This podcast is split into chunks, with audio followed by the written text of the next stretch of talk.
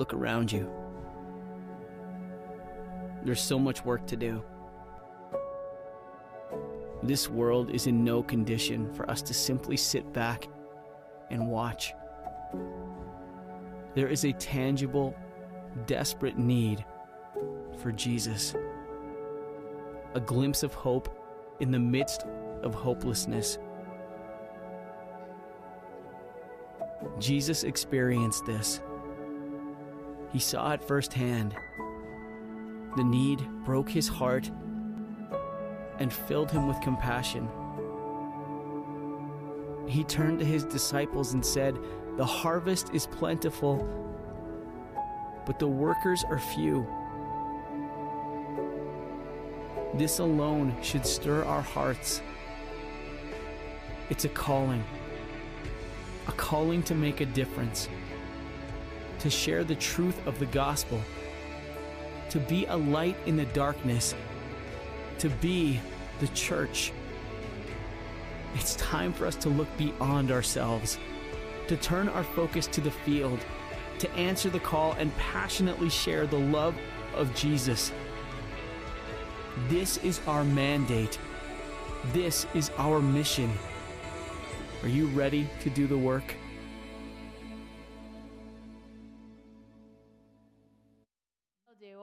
Excited to be in the house of the Lord this morning, excited to worship King Jesus with you today. But first, we're going to set the scene this morning, okay?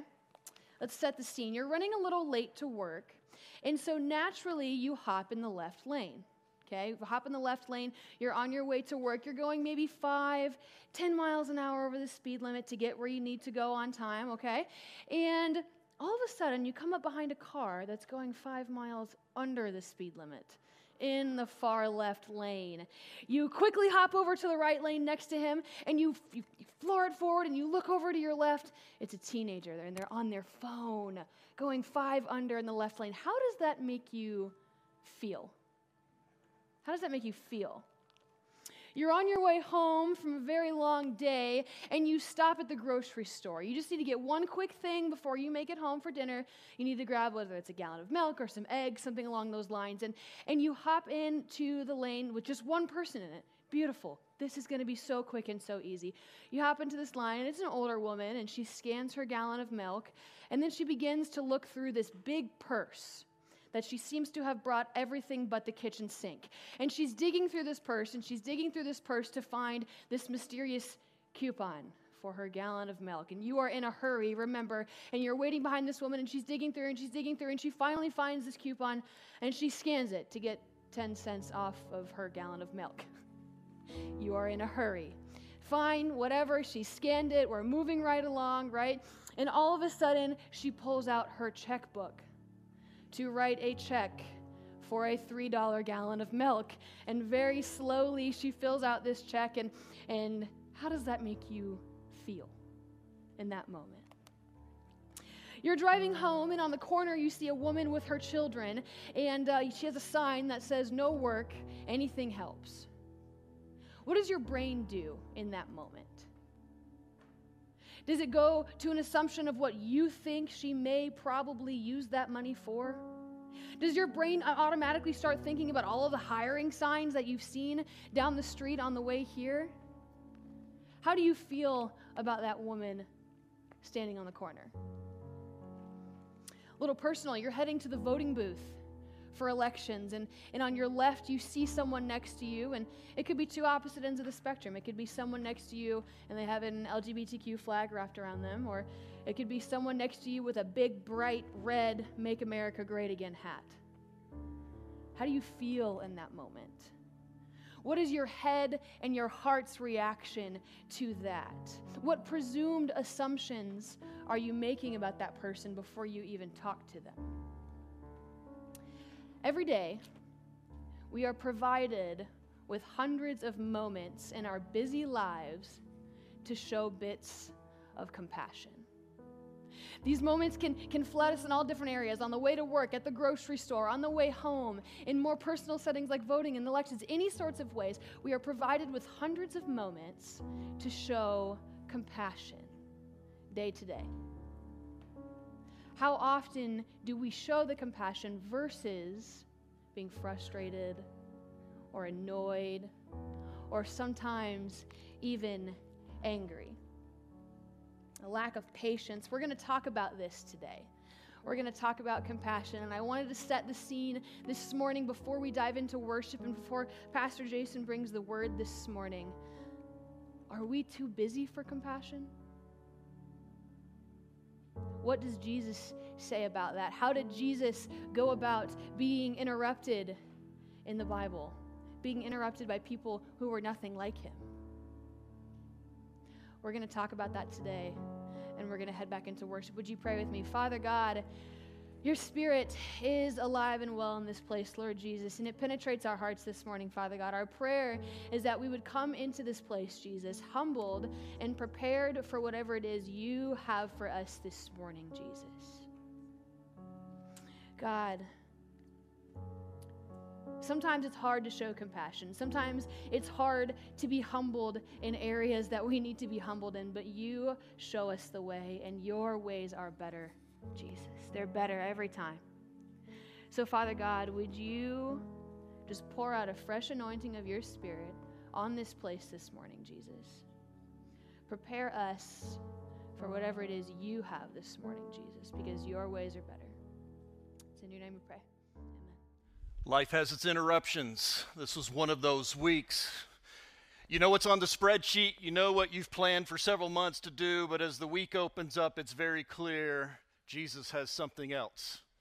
He's pushing you another direction. And so today I'm looking forward to stepping into where Jesus wanted this week to go and find out what it is he wants to tell you today. As we open the book of Mark in chapter 6, Jesus is very busy. He's doing ministry, he's hard at work. In the chapter, we see him send out his 12 disciples all over the region, telling them to, to teach, to heal, to cast out demons.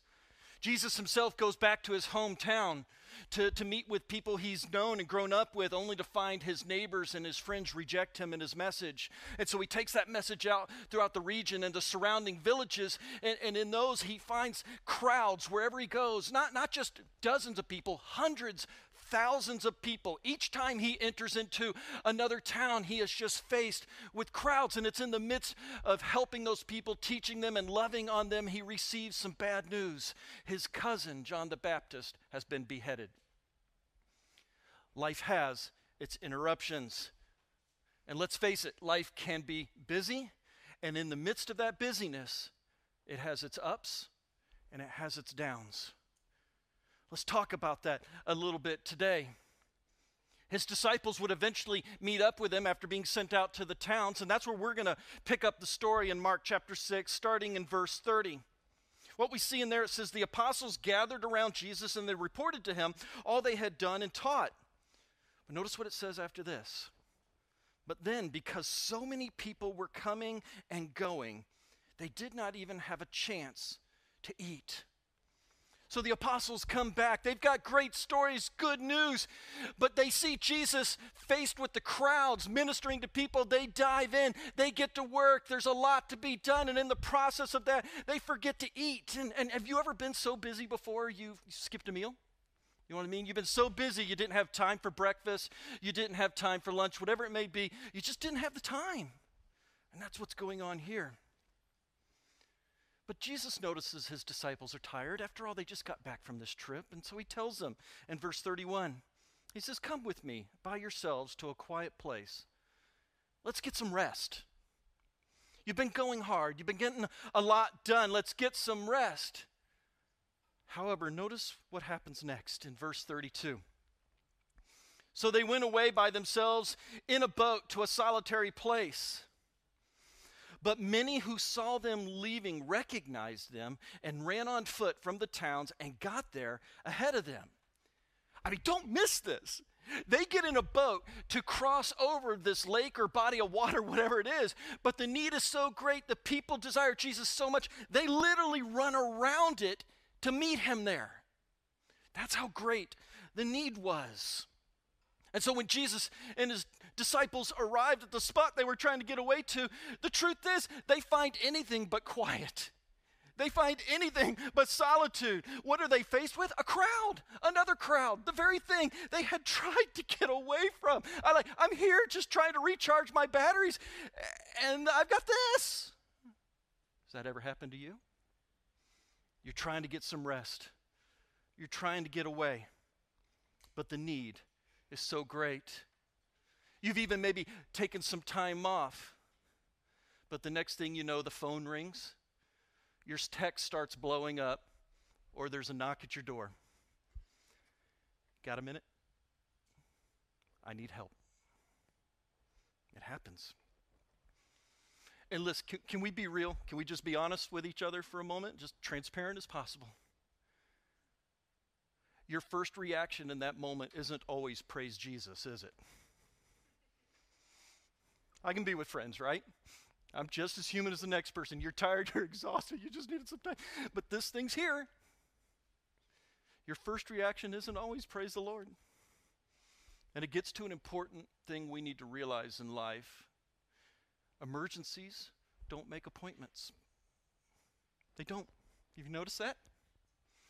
Death, sickness, whatever else, they don't make appointments, they just happen. Notice Jesus' response, though, in verse 34. He says, When Jesus landed and saw a large crowd, what is it? He had compassion on them. Can you say that with me? He had compassion on them. Why? Because they were like sheep without a shepherd. So he began teaching them many things. Notice this. It didn't matter what their plans were. Didn't matter what was going on or what they were headed towards. These people needed them in the moment, and they had to stop and they had to be ministered to. Jesus had compassion. And for some of you, maybe you're like me sometimes. Let's be real. You're tired. You've been going hard. The tyranny of the urgent in our lives faces us every single day. For some, you're exhausted. You've been burning the candle at both ends for a long time. The reality is, you need rest. But a need arises, it interrupts that rest. And that sheep needs a shepherd. So, what do you do now? What's next? Well, first, let's just take a step back, if we could, for just a moment and review what the role of a shepherd is. We've talked about this before, but there's a lot of new faces here today, and if you're like me, you just need a review every now and then. There's four primary responsibilities of any shepherd feeding, guiding, caring, protecting. Those four things every shepherd needs to be reminded of. We feed the hungry, whether that's a physical or a spiritual hunger. We guide them, we lead them to green pastures. We care for the hurting and those in times of need. And we protect the flock from wolves. And there are many wolves out there. And I wonder if you're like me, if sometimes in our busyness, in the chaos and noise of life, in the midst of our hectic schedules, if we lose sight of that sometimes. You know what I mean? You can get busy. How often do we forget or lose sight of our responsibility. Because the cry of Cain and his question as he stood before God after killing his brother reverberates throughout the fabric of time. It's the same Am I my brother's keeper? And the Bible would seem to indicate you are indeed. We exist to love, to care for one another and to show compassion. Now, what's the di- disciples' reaction? Jesus showed up and he had compassion. Let's see what their reaction looks like in verse 35. It says, By this time it was late in the day, so his disciples came to him and said, This is a remote place, and it's already very late. Let's send the people away so they can go to the surrounding countryside and villages and buy themselves something to eat. And at first reading, you can look at that and go, that totally makes sense. That sounds good. It is getting kind of late, and we are kind of out in the middle of nowhere. There's no, there's no food here. Before it gets too dark, let's send them off to the town. At first, it sounds right. But I wonder in their hearts if it doesn't sound a little more like this. Hey, it's been a long day. I haven't gotten any rest. I'm still hungry, and good grief, do you know how busy I've been? Thanks for coming. It's been great seeing you. Have a good day. You know what I mean? I wonder if in our hearts that's really what's kind of going on there. Oh, we can make it sound pretty. Kind of like Judas when he said to, to, to, to Jesus and the woman putting oil on his feet, couldn't we have used the money for that to feed the poor? That sounds good. Was his heart in the right place? No. Even the disciples here, they're like, it's busy. We're tired. We're hungry. We came here to get away. I love you, but hey, you've kind of overstayed your welcome. Have a good day. How often is that what's going on in our heart? But what does Jesus tell them in verse 37? You give them something to eat. I'm guessing that's not what they were looking for. Probably not the answer they were after. I mean, I know what my reaction would be like, what? you feed them. You do it. Why? Because the sheep are without a shepherd. And what do shepherds do? They feed them. This is the hard part about this. This is what I mean. I really had to wrestle with this this week because what's the obvious point here? Jesus knew his disciples were tired. He had already said so. He knew they had been going hard for a long time. They were hungry. He knew it. But at no point in this passage does Jesus go, you know what, you're right. You're tired. You're hungry. I'll feed them. You go rest. You go sit to the side. He doesn't. He looks at them and he says, Feed them. I know you're tired. Feed them. Keep going. Keep helping. Keep feeding. And that's the hard lessons we have to take away today. Compassion often interrupts our status quo. Emergencies, as we said, don't make appointments. And let's face it, loving others can just be plain inconvenient sometimes. It can be hard. And here's what I'm asking you. In the midst of this busy holiday season, in the hustle and bustle, in the tyranny of the urgent,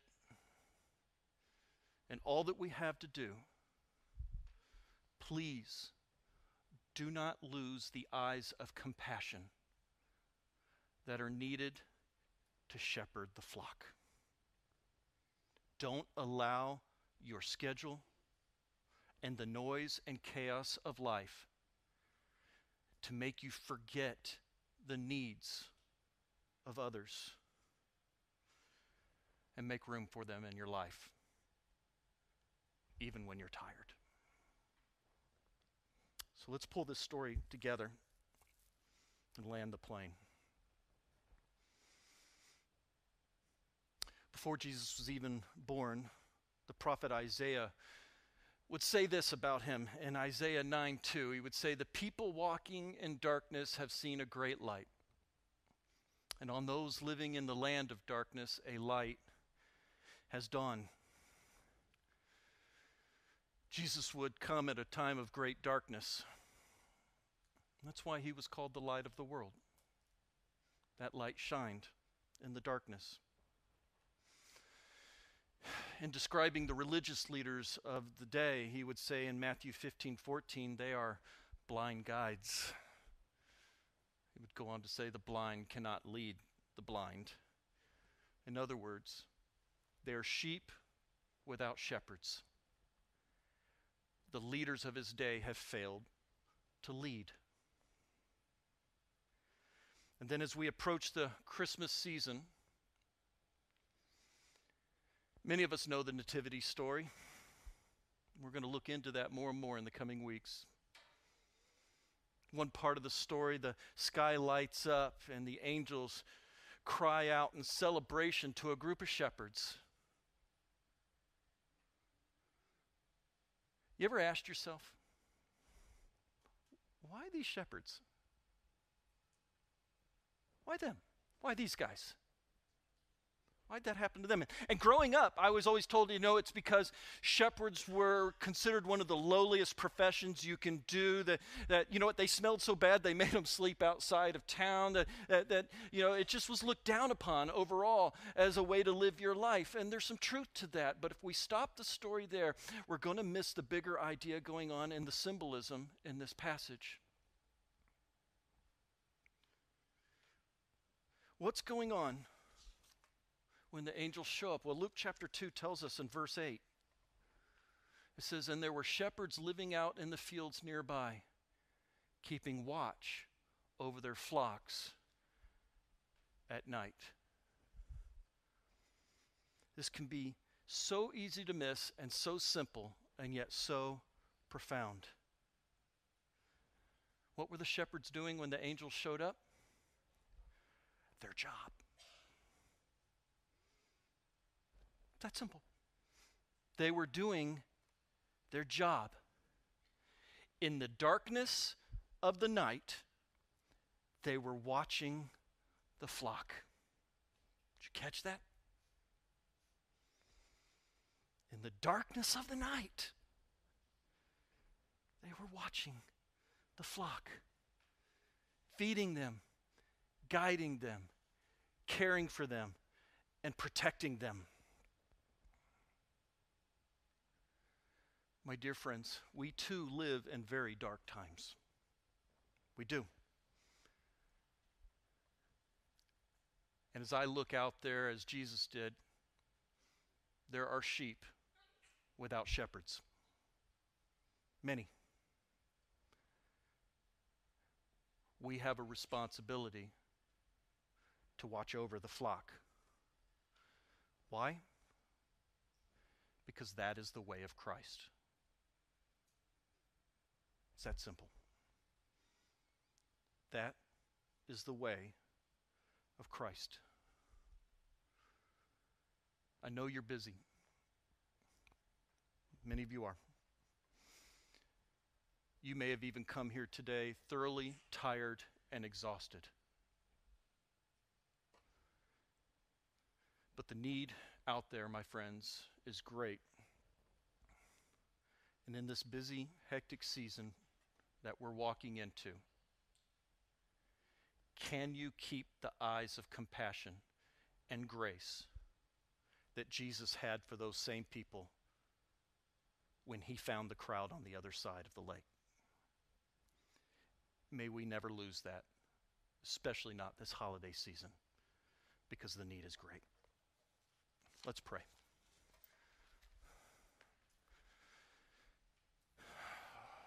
Dear Heavenly Father, help us to be compassionate, caring people. May we never lose sight of our responsibility. Like those shepherds 2,000 years ago humbly doing their job in the middle of the night, caring for the flock. May we never allow the anxieties and worries of life, the busyness and the hurry, the noise and the chaos to blind us from the need.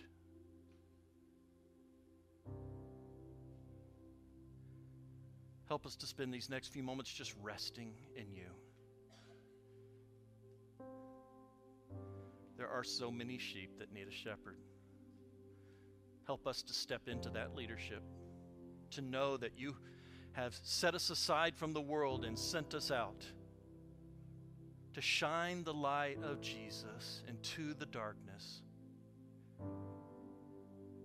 to feed, to guide, to care, and protect. We love you, Lord. In your name.